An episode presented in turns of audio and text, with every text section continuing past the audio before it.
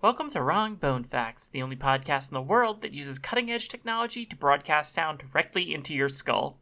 I'm Jolene, and I'll be your inaccurate guide to the world of bones. Today's wrong bone fact is peanut shells aren't actually the bones of the peanut, but the peanuts themselves are the bones of the shell.